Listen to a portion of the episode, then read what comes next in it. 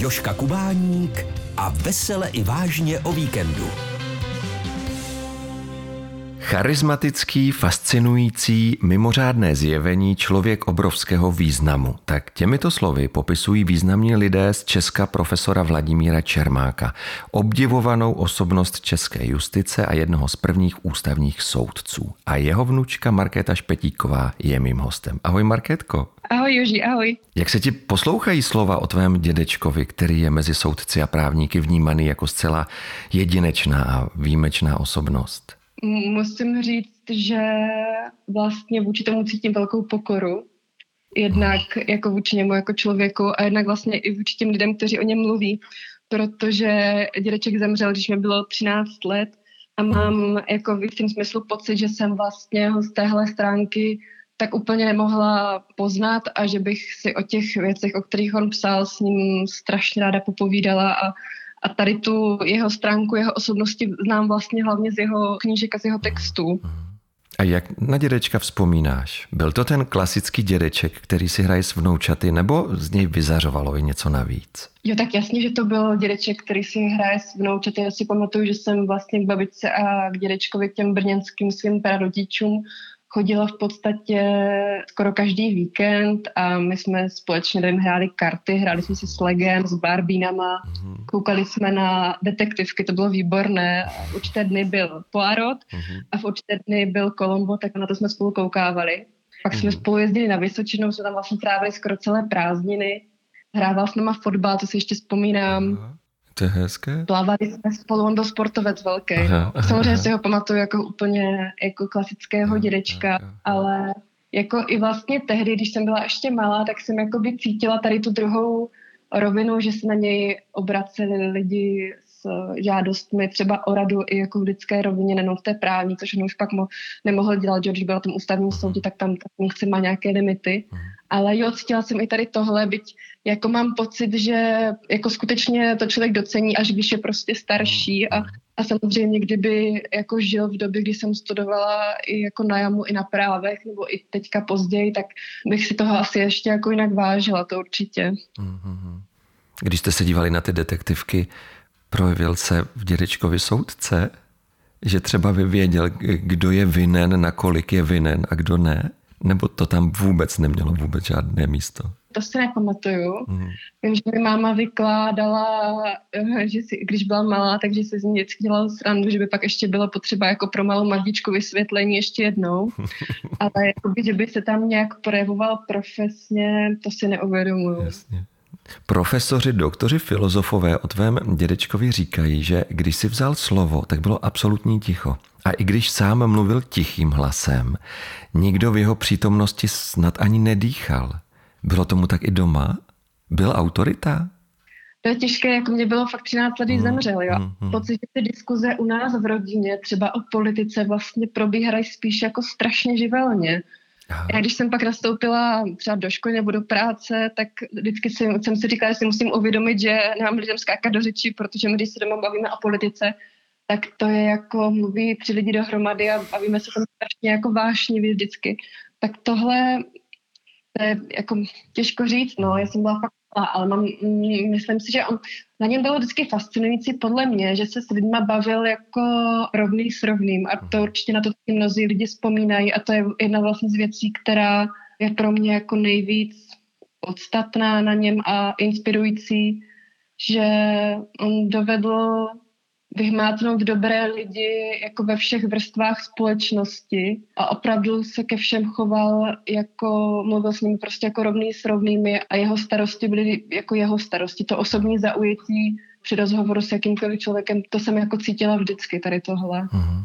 A kdy se začala vnímat, že dědeček je jednou z nejrespektovanějších osobností české justice? To bylo tak asi pozvolné, si myslím. No, bo jako musím říct, že zpětně je někdy trošku zvláštní si uvědomit, že člověk některé věci v dětství považuje prostě za normální, protože jsou tak jako od jak živa. Uh-huh, uh-huh. Já si třeba pamatuju, že když se volalo babičce a dědečkovi, tak se dávalo signál, že se to nejdřív muselo nechat jakoby párkrát zvonit a pak uh, volat ještě jednou, aby věděli, že volá někdo blízký. Uh-huh. A to prostě pro mě bylo samozřejmé, až pak člověku jako později došlo, že to bylo kvůli tomu, že prostě mu volalo tolik lidí, že jo. Uh-huh. takže to nebylo úplně jako normální a tohle mi docházelo postupně, pak zvlášť třeba asi na vysoké škole, když jsme se o něm učili vlastně jak na právech, tak ho zmiňovali i v seminářích naši učitele na jamu, tak tam došlo k nějakému jakoby podstatnějšímu mimo jakoby hlubšímu pochopení toho, eh, co on představoval. Mm. Když jsme vlastně na právech studovali některé jeho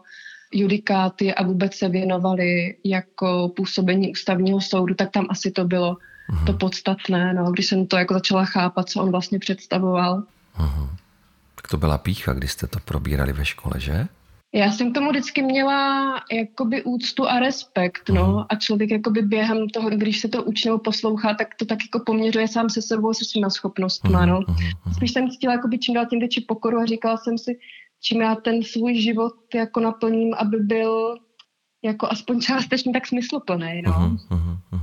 S Markétou Špetíkovou si povídáme o jejím dědečkovi, vyhlasném právníkovi a soudci Vladimíru Čermákovi. Marketko, ty jsi už vzpomněla, že tvůj dědeček odešel, když jsi byla holka v pubertě. Nakonec se přece jenom dala na studium práv. Proč? Byl tam vliv dědečka? Uh, jo, jo, určitě. Já jsem opravdě v té oktávě, když jsem se rozhodovala, co budu dál studovat, tak si myslím, že jsem byla v určitém smyslu jako na prostý trdlo a vůbec jsem nevěděla, kterým směrem se dál pohnout. A nakonec jsem měla takové jako tři favority, řekněme. Jednak to byla dramaturgie na jamu, mhm. pak to byla politologie a pak to byly práva. Strašně paradoxně, byť jsem to nějak neplánovala, tak vlastně všechno to byly obory, kterými on se nějak zabýval a ve kterých zanechal poměrně podstatnou stopu. No. Věděla jsem, že když se dostanu na jamu, takže půjdu určitě na jamu. A teď jsem se rozhodovala, jestli něco k tomu a případně co. A máma mi tehdy říkala, ať zkusím ty práva, že budu mít aspoň něco trochu praktického. Takže nakonec vyhrála jamu jako to, co mě bavilo a těšilo. A ty práva, já jsem si vlastně myslela, že se tím budu živit. Že jak eh, těch míst v divadle je strašně málo, tak aspoň budu mít ty práva, abych našla někde nějakou práci. A nakonec se teda eh, jako vyvedlo se to ještě jinak, ale ty práva vlastně byly taková jako jistota no, k té jamu tehdy. Zároveň musím říct, že mě to vlastně celkem chytlo. Samozřejmě jako tam celou dobu má člověk předměty, který ho jako moc nezajímají, typu nějakého pozemkového práva a podobně. Hmm. Ale ta možnost, že skrz ty práva můžeš něco změnit, tak to mě vždycky přišlo hrozně lákavý. Hmm. Že fakt člověk může jako udělat něco dobrýho vlastní silou.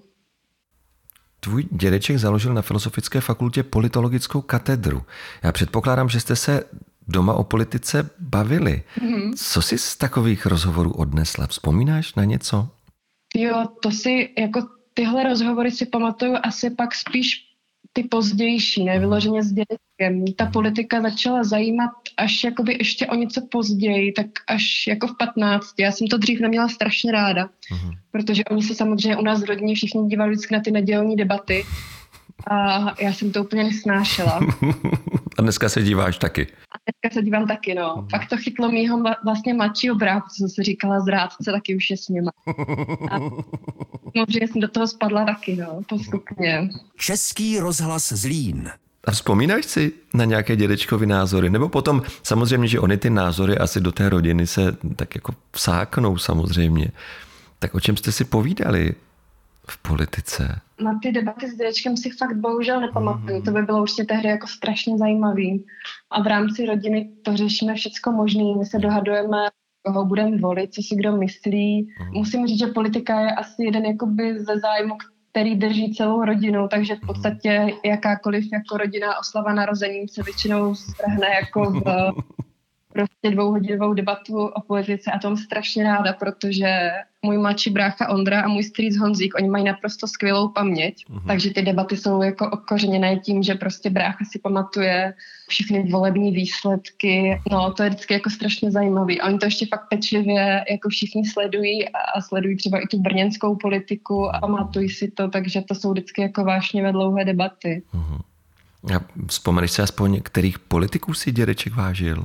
Jo, já jsem teďka zrovna z okolností četla jeden rozhovor s ním a byť vím, že jako s ním nesouhlasil, tak vlastně si našel jako blízký vztah k Havlovi, mm-hmm. byť se spolu rozcházeli třeba podstatně, myslím, názoru na politické strany a jejich úlohu, tak jako mhm. jeho určitě. Mm-hmm. Pak, kdo sledoval americkou politiku, mluvil o amerických prezidentech, tak to bylo takové jakoby jeho téma. Mm-hmm. Na té české politické scéně to bych teď asi si jako trochu musela vymýšlet, no. Mm-hmm. Tak shodneme se na Václavu Havlovi. Jo, to určitě. Některé věci, myslím si, viděli fakt odlišně, no, zvlášť co se týče té stranické politiky.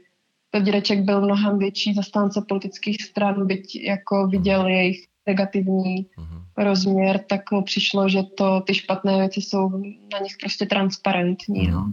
Václav Havel samozřejmě prosazoval tu nepolitickou politiku. Jo, jo, ano, ano.